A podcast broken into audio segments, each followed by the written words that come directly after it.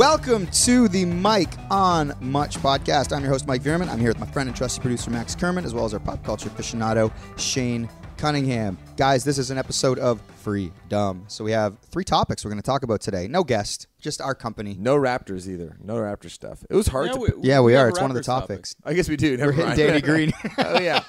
But it, but it's not a Raptors thing. It's more of a of a professional athlete, professional actor, professional entertainer, Yeah. a- and there's sort of uh, um, uh, inclination to charge for things like autographs and photos and things like that. That's what the story is. It's, We're not going to go go deep on the Raptors. Trust us. We're out of the woods with that, guys. Yeah. So three topics, guys. Like I said, no guests, just the three of us. Well, and I have a movie recommendation. Oh. like okay. a pop culture thing. Uh, Oh yeah. Give it to us. have you seen the Netflix show When They See Us? Oh no, but Lauren sa- saw it and said I need to watch it. It's And- the best. And she said, yeah, it'll, uh, you know, b- break your heart.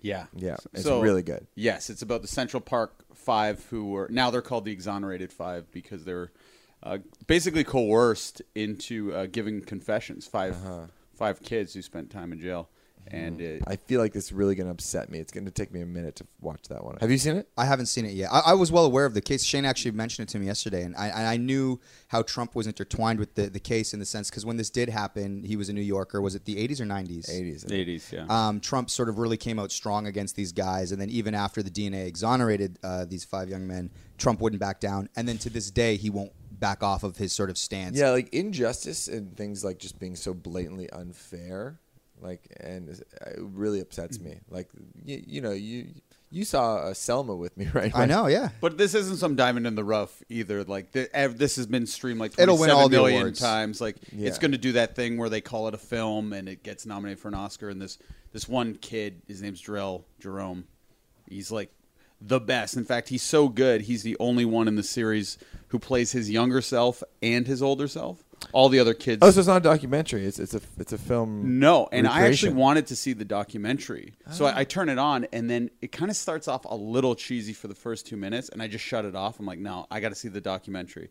Anyway, I end up pursuing the doc, don't find it, but I find an Oprah special that's like really tells the story. Uh-huh. I start watching the Oprah thing for two minutes, but then she starts saying how amazing the series is. So I'm like, fuck this, and go back back to the series, and it lived up to how good Oprah Wow. said it was. Man. So check out Oprah also. Okay. She knows her shit. Cool. And then I watch the Oprah thing afterwards. Yeah, I feel like um, we should do like movie recommendations and TV shows, just like off the top. Like Just that. in general? I think it's good. yeah. I saw that movie that movie late night the other night. Oh, the With Mandy Kaling. Kaling. one. I heard that's horrible. Yeah, don't see it. Really? wow. Wow. Yeah, you saw it's that with. Greg? No, I saw it with Matt Brookman. Okay. Yeah, my buddy. I saw Rocketman. Oh yeah, what did you? I never, I never uh, get to see the films anymore. Go to go to the theater, Mm, uh, see the pictures. But uh, Danica and the baby were in Hamilton, um, and so I had like a, a weird like window for a matinee. So I, so like a couple Saturdays ago, I went, You went saw- solo. I went solo. Yeah, the you know, Bierman it's my brothers fave. love going solo. You know what's interesting about that is um, the same director uh, who finished um, Bohemian Rhapsody. Bohemian Yeah. Rhapsody. He didn't start it because Bryan Singer started that movie. He also directed Rocketman, and both you know LGBTQ icons, rock stars from the '70s and '80s. But uh, Bohemian Rhapsody is good times, and it's a pretty feel good. I th- found Rocketman to be so depressing. Like it was very pretty dark for like a big Hollywood movie, and I think it was rated R too, right? It was rated R. Yeah. Yeah, and I guess Elton John wouldn't have it any other way. He, Yeah. he he's like I want like What a did lot you of, like better? Uh, they're both really good. I like them for different reasons, but I just thought it was interesting that this, the direct the same director did both.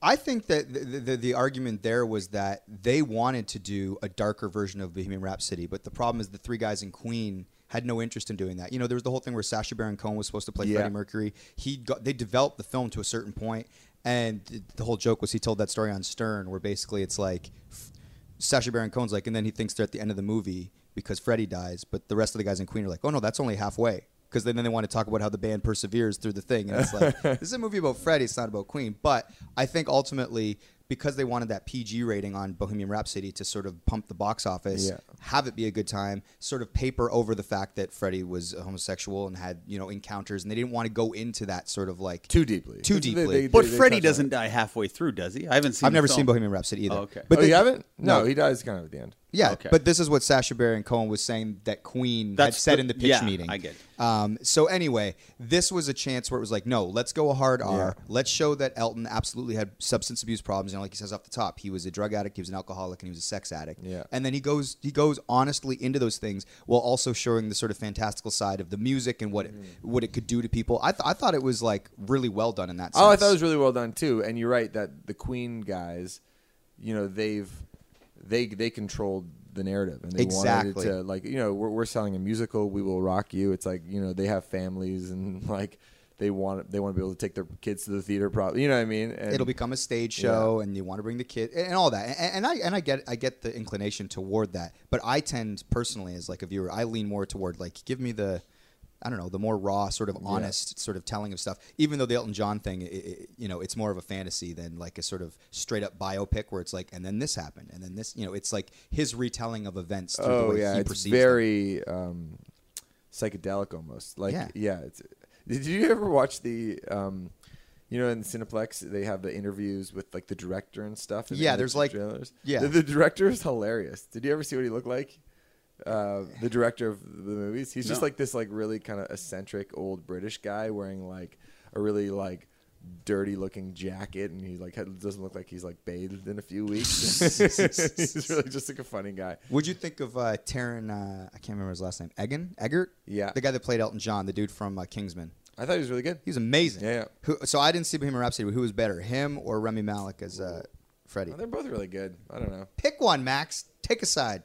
I kind of think Rami Malek was a little bit. Wow. Well, the the other guy wouldn't commit to losing weight, You mean gaining weight? gaining weight, Oh. right? like he didn't gain any weight. I was just Mike was saying Yeah. that they call him a chubby little man or something, and he's not even chubby. At one point, Elton's like, "Oh, like how do I become a rock star? Like a chubby ginger, whatever the line is." But like that He doesn't Taron look it, dude, yeah. he looks better than me with his shirt off, and I'm like, "Wow, that there's a bit of a disconnect there." yeah. So I think, uh, yeah, and Rami Malek, I feel like had to transform a little bit more because Freddie Mercury has such an interesting look to him. sure. Don't you just pop in bigger teeth, stay skinny? Put a mustache that. on. Yeah. yeah, yeah. Uh, No. all right. I was swept away by um, Rami Malek had some great interviews uh, for doing press for Bohemian Rhapsody. He was on Fresh Air, and he and he's a little over the top. He's a little theater kid, but he's like, so when I got the role, I moved to England, and he talks in this very kind of like pretentious way. He's like, I moved to England, and I and I walked the streets where Rami, where what's his name, Freddie. Where Fred. I walked the streets where Freddie walked, and I and I made myself a half microphone stand, and I carried it with wherever I went. And on one hand, I was like, "All right, settle down, buddy." Yeah. But on the other hand, I was like, "This guy's dedicated to the craft." this method is amazing. it kind of worked on me. Yeah. So yeah. I thought you were going to say he was kidding. Like you thought he was pretentious, but then he's like, "I'm just kidding." no, no, no. Wow, that's he was totally all about it. Hmm. Yeah.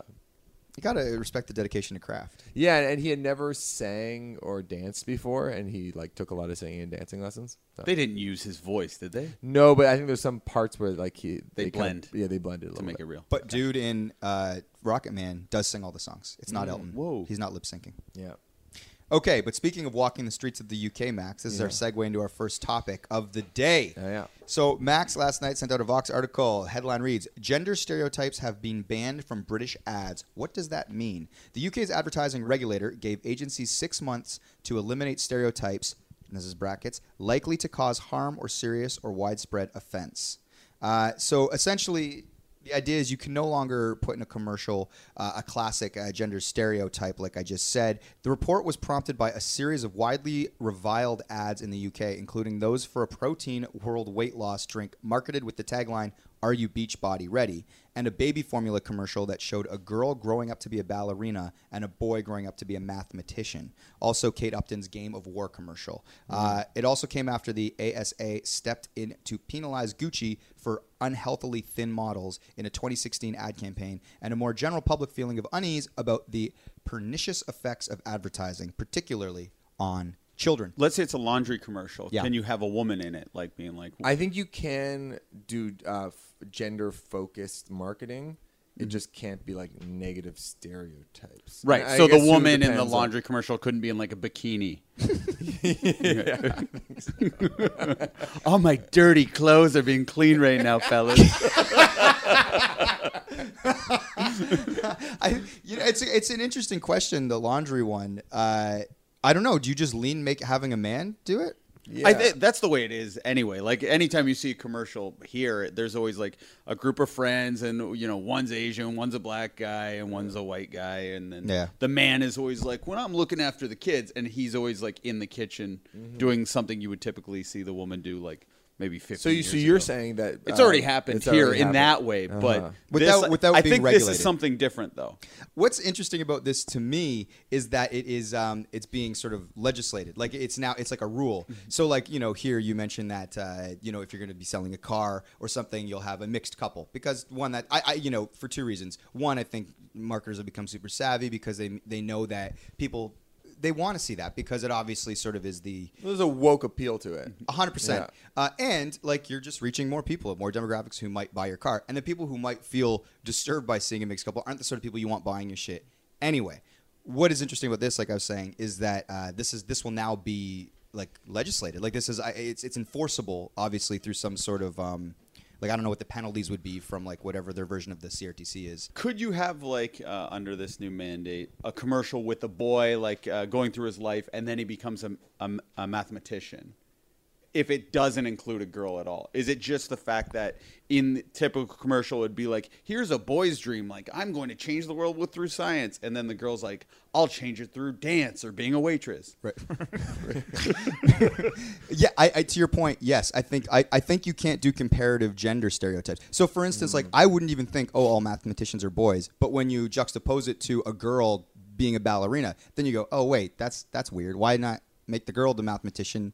And the boy a dancer, or whatever, or flip the stereotypes. I mean, yeah, I mean, it, it is subjective, and it gets to the idea too, like what are stereotypes? in general.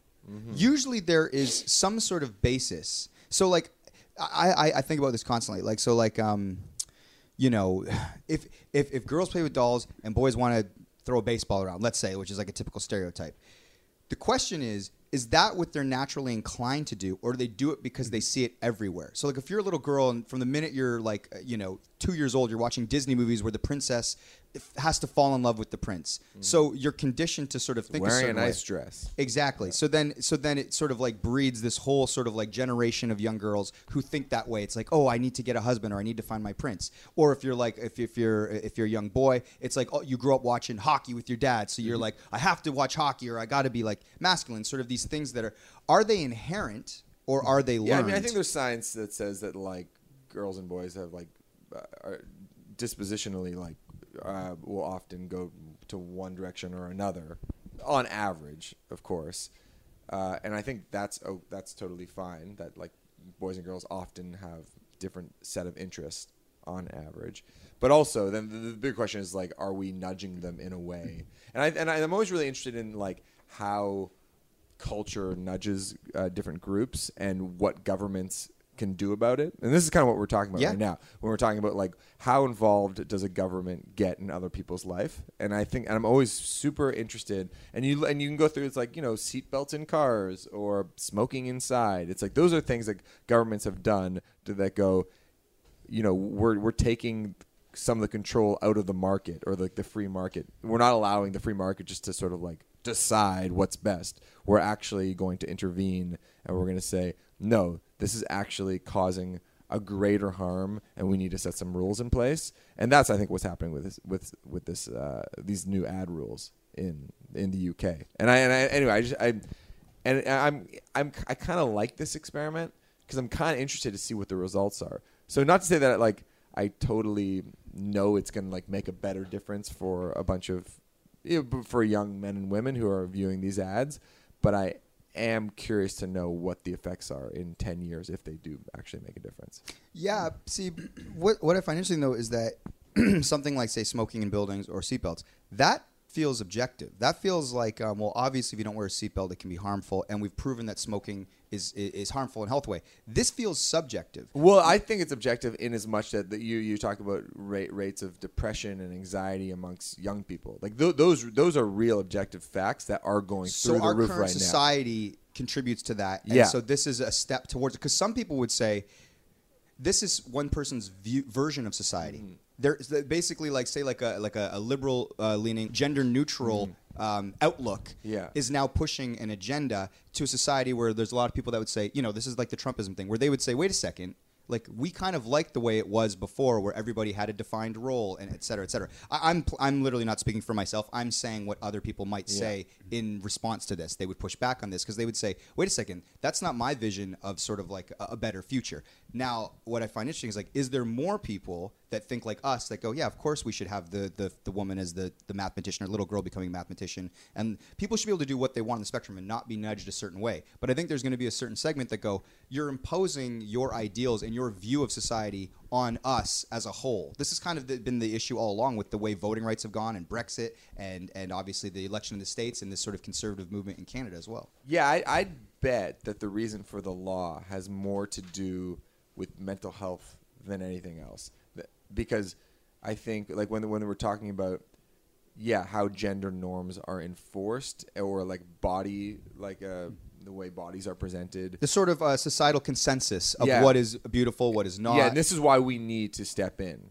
Is that because like we don't trust advertisers uh, to do the to, do the right thing? Really. yeah. Like And the I- societal consensus is harmful. Yeah, because uh, you know Jonathan Haidt, who wrote this book, um, "Coddling of the American Mind," he's talked a lot about how yeah rates of depression and suicide for young girls, like age you know twelve to seventeen, are way higher than they ever ever been, and that I think in part has to do with advertising, but also social media too. And this is actually the next thing I've been thinking about. Is just like, okay, how how if we want to make sure that sort of like the best values are being presented to young people, like how do you moderate like YouTubers or influencers and stuff? Because that's this whole other marketplace that's completely unregulated. Sure. Right now they're able to kind of get their hands over the big agency marketing companies, but there's this whole other set of influencers that also have a huge uh, voice. Yeah, I, I I also think too, like when I asked, like you know, nature nurture earlier, like I think, like you talked about advertisers and the way they present sort of life, and then we sort of follow what we, we, we think. Oh, that's life. It's like actually that's not life, but that's an advertiser's presentation of what it is. This this kind of goes back to 30s, 40s, 50s. It's kind of insidious, like Easy Bake Oven, and, and, mm-hmm. and it's a girl, and it's like the boy has the rocket launching ship and all that stuff.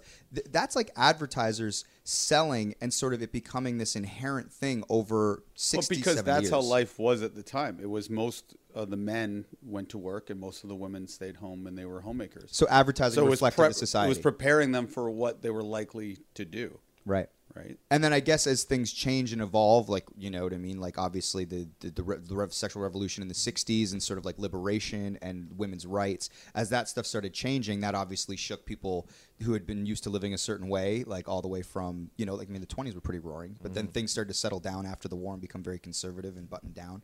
A- And I guess the question is like, do advertisers reflect the people, or are they are they influencing the people? Like, uh, is it a mirror, or is it uh, like a Oh, I think the advertisers are seeing that the times are changing and they're trying to hop on board. Like this seems very late, uh, like because it seems like commercials and are already headed this way. Right. And if you take one step out of line, even if your intentions are good, you're fucked. Like look at that Pepsi commercial or that Gillette commercial, which tried its hardest to really be like, because I'm a man, it still got ripped apart, and that was trying to be like as positive as possible.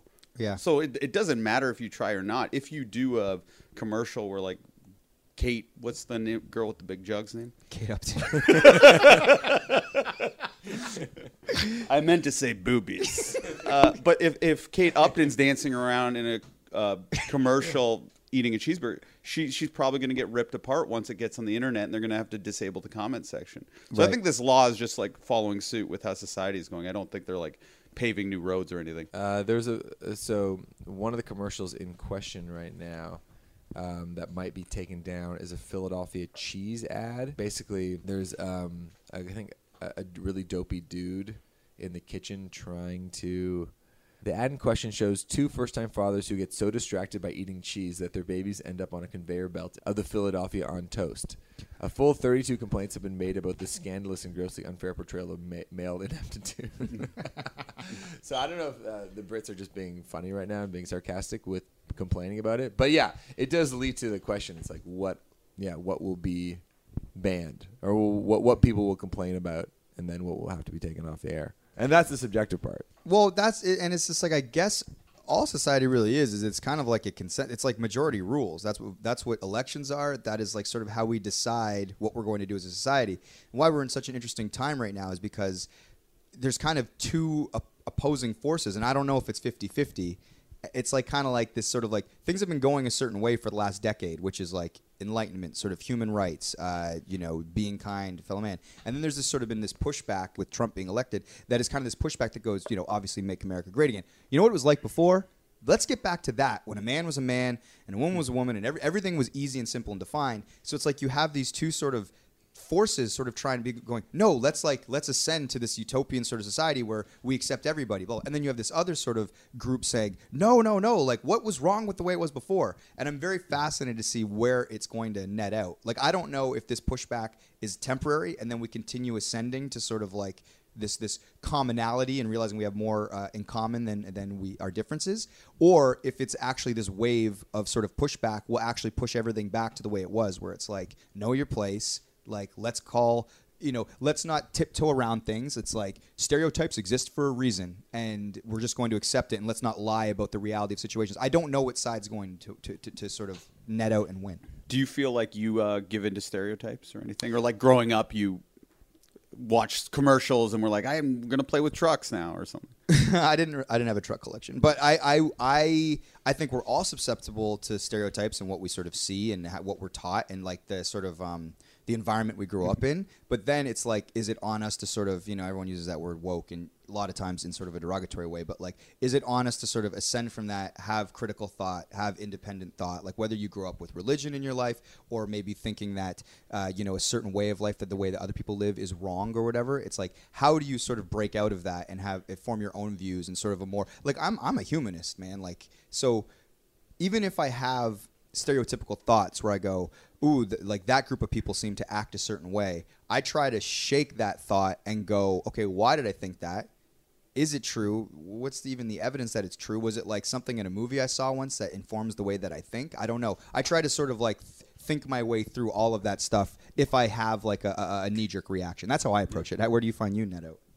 Well, for me, I feel like growing up, I always was given cars and trucks as gifts, always given tools as gifts. My dad was obsessed with the Maple Leafs, the Blue Jays, and I hate all of those things. Like I, I never wanted to drive a car. I never wanted to be handyman. I never, I, I never wanted to learn how to ice skate. Still haven't. Uh, baseball, I hated, and I just kind of went my own way and got into basketball and comedy. So it's weird. Like I'm very, I don't like stereotypes because they. It's really embarrassing for me when my wife's driving me around everywhere because I, and everyone's like, the man should be driving, you know, but you know, or when my wife mows the lawn for me or something like that because I just want to sit on the couch and eat bonbons and watch reality TV. So I'm bonbons. That's a Married with Children uh, reference but I'm I'm honestly it's, it, it it really is embarrassing for me because I am the least like I'm gonna Though I grill will say some birds the and things that you're into are also very very male dominated things. You're into comedy, which is way more male focused, and I wonder is like is there a like why this is just a question like why are more males just statistically speaking interested in comedy? Well, and is that is that, is, that is there something with the male disposition that is attracted to that or is that a society thing that's been enforced? Like i don't know. Well there's a certain theory that everything we do is to uh, get uh, sex. so and, and you're you're you're really Uh, are you're told talking about a revolu- maybe that could be an influential thing because Not everyone always told you You're talking about the revolution, baby. he, he evolution. means evolutionary, meaning like attracting mates, is what you're saying. Like, Yeah. Right. Well, well, everyone says like, "Oh, a girl likes a funny guy. Uh, If you make her laugh, she'll love you." And Someone uh, said that to him when he was nine, Yeah. and then he went into a room like a beautiful mind and started putting together comedy and all that. No, but but I know what you mean. But that's what every uh, guy is told. So maybe I was influenced that way, and then I just rejected all the other things that I knew I was maybe not going to be good at. I have a hard time. Um, do you guys ever? Uh, do you have any like nieces or anything like that? Like like because I have a, I have a eleven year old and a seven year old niece, and I oh and I, anytime they're they're dressed up for some occasion, I kind of like oh you look pretty, but I'm like no can't say that. Do you guys do you guys tell young girls they look pretty? No, I wouldn't comment on appearance. Yeah. I say you look hot.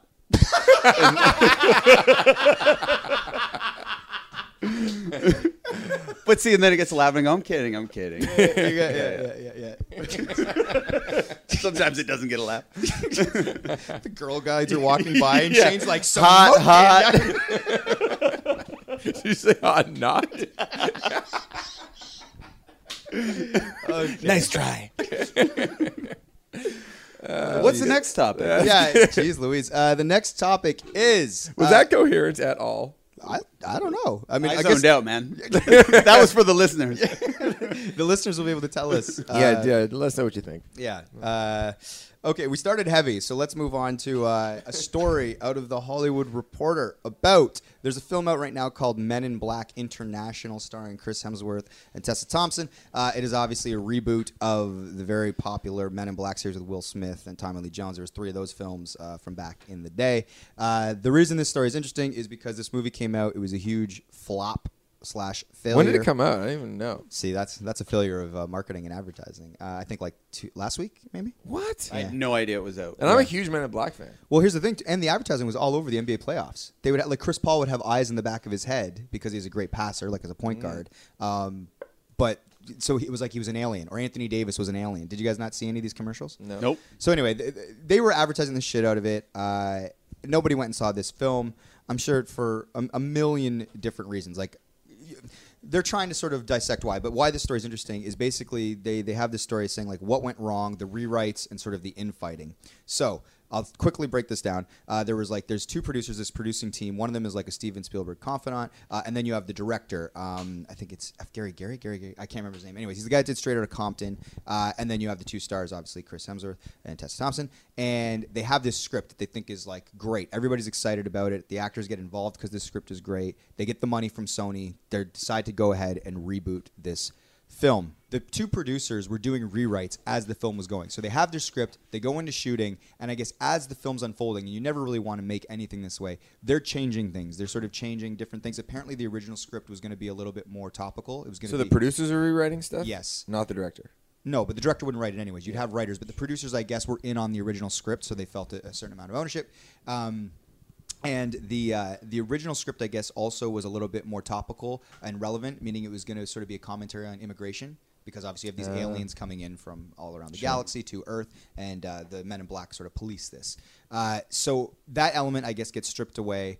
I haven't seen the film, so, so I don't quite know. Um, and then they were changing sort of the script constantly. So then Chris Hemsworth, Tess Thompson, the, the, the stars, they bring in their own dialogue writers because I guess they're not feeling what the new dialogue is. They're like, well, we had this one script, now we have this other script. I guess the director is fighting hard with the producers. It's this big expose about why it all went wrong. And Sony, who's paying for this, uh, I guess they were absentee. Usually the studio would come in and say, okay, listen, either the producers are in charge or the director's in charge, and that's the person who has the last say. But I guess they kind of stayed out of the whole thing. Mm. So I, I read this whole sort of piece about why everything went wrong. And by the way, whenever a film of this magnitude that costs this much money doesn't deliver, there's always going to be some blaming and finger pointing Yeah.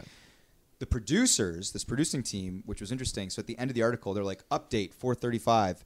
It's them basically defending themselves. Like they're like, "This this uh, journalist from the Hollywood Reporter didn't even reach out to us for comment. Whenever a film like this happens, there's always it's always going to be collaborative. And there's a million as a producer, there's a million different sort of competing interests that need to like be." Um, looked after. So if it's like if, if it's like certain money people that are financing the film, it's like Sony, and then I guess there was an, an, a couple other companies. It's like they have certain concerns about a script. Well, we actually have to go in and we have to address that as producers. And anyway, they sort of defended themselves. The reason I bring this story up, and that was a long uh, sort of explanation of why we're talking about this, is can you make good creative things when there's too many cooks? We're talking about like sort of like collaboration in creative on a large scale. And do things tend to sort of fall apart? I think making a movie is hard anyway, but whenever you hear stuff like this, you're just like, this is a mess. Well, there's a movie like American History X that was just littered with problems. The director and the studio conflicted the entire way, so much so that the director took his name off it and then wanted to re- have it replaced with Alan Smithee, which has become like a popular. The famous, yeah. Who's the director of that movie? Oh, geez, I forget his name right Whatever. now. Uh, Erica That's the Ed Poketon. Norton movie, though, right? Yes. And uh, but that movie turned out great. Like that movie's like very effective and, and amazing. And then uh, there's a movie like uh, Apocalypse Now where uh, what's his name? Francis Ford Coppola. Francis Ford Coppola just went with his own guns and like took like five years to make Went over it. budget, And yeah. again, it ended up turning out amazing. And then there's other movies where it just ends up horribly. So it's kind of a crapshoot no matter which way you look at it. Here's how I feel. I think you just need a singular vision. So if it's Francis Ford Coppola being insane on uh, Apocalypse Now, at least he, he's driving the car. The problem is, is when nobody knows who the boss is, and maybe you find this, I don't know, in music collaboration, Max. but like it's like you ha- like there's that famous si- uh, saying compromise killed the band if Yeah. everybody has a voice you, you end up coming up with something mediocre It's But like- there's also another saying called "teamwork makes the dream work." Yeah. that's my favorite yeah Yeah. So um, I was listening to this podcast. Um, this guy named Adam Grant, who is an expert in like organizational behavior. He was on Sam Harris's podcast the other day, and he has his own sh- show as well. Really smart, interesting, enlightened dude. And he was saying, Sam Harris asked him, "Was like, what what is what is like the main problem eh, when you go talk to a business or an organization that they deal with? Like, what's what's like the first flag you see?" And he says, "It's when they give a group of people a task to do when it'd be better served for one person to figure it out." Hmm. And I, I was like, "Oh, that's such an interesting insight. When you have too many people in charge of making a decision, when it's better just one person does it, or, or the inverse of that too. It's like sometimes you give one person a du- duty when actually you need ten people to figure that thing out. So kind of figuring out what issues are best solved by either a singular vision or a group. And I and I think and when it, so when it comes to any kind of decision making, it's like you kind of have to ask yourself. It's like, is there too many cooks in the kitchen, or do we need more voices? Because I think, for instance, like if you're making a record, um, you'll see a lot of records that flop because like the the songwriter or the band goes, no, this is our vision, and the label's like, uh, can we can we give you some notes, or maybe you could work with this other producer, or maybe we could try some co-writes, and the band goes, no, this is our vision, and in, in, in, in instances where it fails, it's like the band clearly should have asked for more voices, should have had more Yeah. opinions. But then sometimes it's like, no, no, the, the band or the director, uh, whoever, like actually knows exactly what they want and ends up doing it perfectly. Like, you know, I talked about this uh, Billie Eilish example, Yeah. where Billie on, on a previous episode, where Billie Eilish and her brother d- refused any outside help, and they end up making a transcendent record. And uh, It's like be- Pet Sounds with the Beach Boys. yeah, Like, because it was like yeah, Brian Wilson's vision. So it's like that is the question though. It's like when do you get notes? How do you get notes? you never know till it's amazing or it's a piece of shit. Well, I think the there's thing. something to that too. And in hindsight, you always see it perfectly. yeah, right? it- yeah. So No, but here's the question though. It's because in order to make anything, usually, unless Yeah. it is you're making a record in your basement or something, specifically to make a, especially to make a movie, someone has to pay for it. So the question is, sure. how I mean, much and say movies are do- different than uh, making a record? But no, but so a record more- can matter too, though. No, but the but the money involved makes it different because Sure. I think that I think that's what makes movies different. And a movie's way more collaborative. movies movies are are way more collaborative and the budgets are so much bigger. But can the, be. but so movies are super super collaborative. But like when Quentin Tarantino makes a movie, I guarantee you nobody tells Quentin Tarantino. Yeah.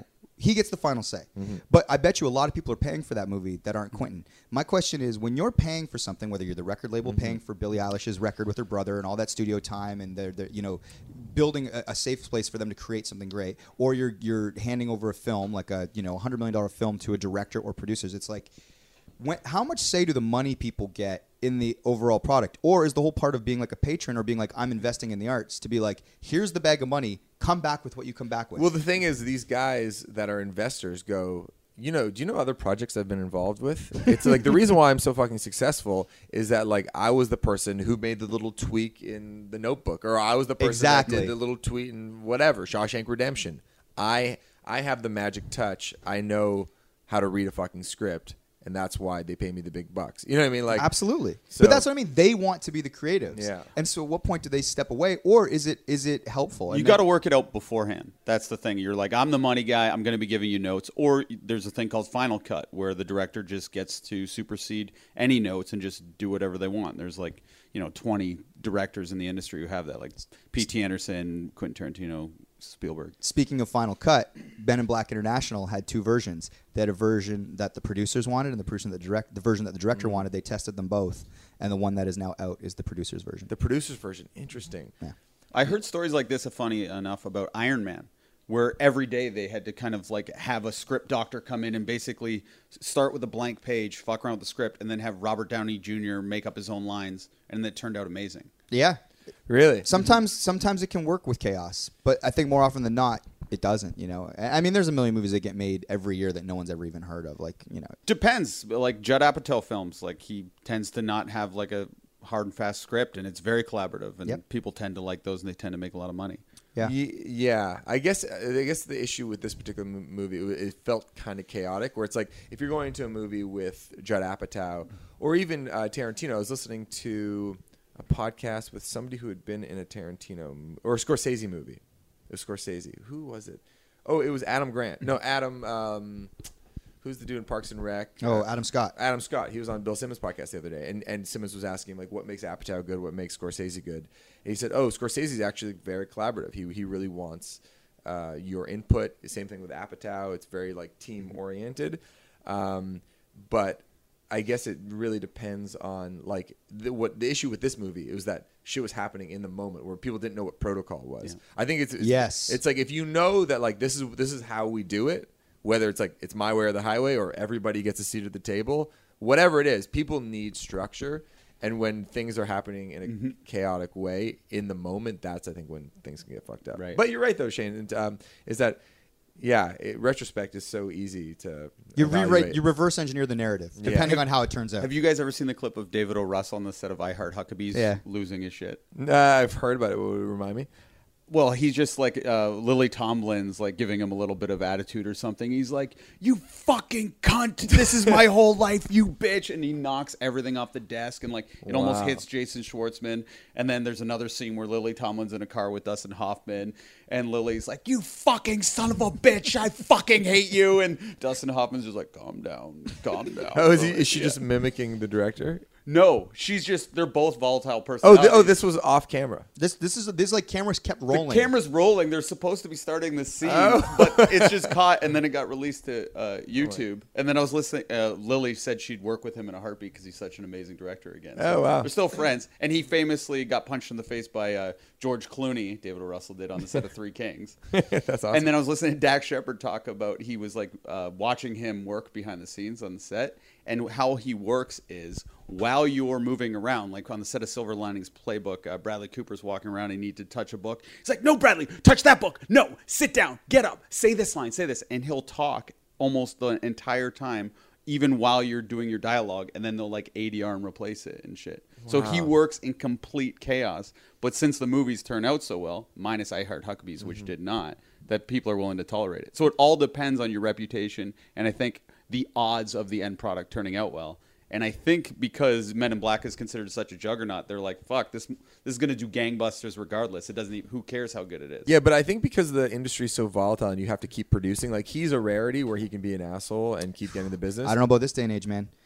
Working conditions are changing, man. No, no, I know that's what I'm saying, but but I feel like, um, like any job, a, a director has to be charming and easy to work with, and, and has to be like the ambassador for the movie to a degree, you know. And so, I feel and, and you and you see a lot of successful directors that are just like, oh, like uh, Linklater. He's like he seemed like a laid back dude. Like a lot of guys are, I think, really great at collaborating. Well, here's the thing. and that's how they keep getting the work, But and getting the best out of their actors too. so there's this sort of thought that like for years we've always put up with volatile genius whether whatever it is if you're in finance if you're i don't care if you work at like wherever you work people put up with the volatile genius because they go well the work justifies maybe like the uh, the verbal abuse. We've entered an era now like in this i felt like this happened with the magic johnson story when you know there was that big hit piece on espn about how magic basically was a tyrant to, to some employees. Some people look at that story and they go was magic a tyrant or was he just a tough boss? Have employees become too sensitive? So i'm wondering as we move forward is sort of like the age of a really difficult demanding volatile say boss is that even acceptable anymore or is that like an hr issue like does everybody have to, to operate at a certain level now including a david o russell before and now people are like no no no no that shit doesn't fly anymore I think that the I was, I was listening to Conan talk about this like exact issue. It's like you don't. I don't think you. I think being a good boss means that like you're firm but fair, and and I think even though we're like living in, a, in an era where like millennials are sensitive or whatever, I still think people respect a boss that's that's firm, as long as they're they're fair and like a leader of people, right? Like I think I think those are the qualities that Yeah, it's hard to command respect when you're like demanding respect. You know what I yeah, mean? or when you're just like flat out an asshole. Yeah. Yeah. Yeah, some people it works for fear based. For me, it does not. no not at all do you, do you think bosses in any inf- do you think they can yell at employees still or do you think that's like it just can't happen I don't think you can. No, you can't. Which I think is, and this gets almost brings us back to the, the sort of mental health thing about society. This is a good place to ascend to ultimately, mm-hmm. but I think there's certain people that go, no one has any discipline anymore. Kids are soft. You can't even yell at an employee. You know, and mm-hmm. it's interesting to see that point of view because I'm like, actually, we're getting to a better place Yeah. by sort of changing the rules, you know. But for the old guard, they can't understand it. It's like, wait a second, I own a car wash and I can't yell at the guy washing the car anymore. It's like, well, no, not really. And it's like, well, I fucking own it. Yeah, and I, you'd probably just say, well, that guy's maybe not the best boss because there's better ways to get work out of your employees. Sure. Yeah. Should we move on? Yeah, let's, let's keep going. All right. Well, I, I was going to ask Yeah, about jump in. just because it kind of relates to uh, both. But there was a time where you had to direct a commercial. Yeah. Where it was like a sexy guy. Sexy guy has been mentioned. Turn on the sexy guy. The guy horn. Sexy guy comes in. Shirts up, boys. The the it seems like the fire alarm is going off here where we're recording at E1 right now. What's going on? Is this like a Have you ever been through a fire drill here? never here? happened? It's 10:02. I wonder. This has to be a fire drill. Yeah, f- fuck. Do we do we cut and come back? What, How- Is is this this- how- a to be continued episode? what happens here? Fire Joe. Well, how, how how deep into the pot are we? We're at 47, and we we never hit the Danny Green thing. Man, uh, uh, dear listeners, you've never heard this. People are starting to file out of this building right now. A bunch of people have, are coming out of offices. Everyone's kind of giggling. Oh, actually, people are dancing now. This is very weird. you know what, guys? That's the end of the episode. Oh, oh.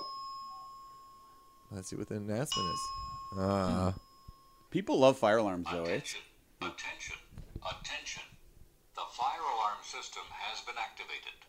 Evacuate the building using nearest exit.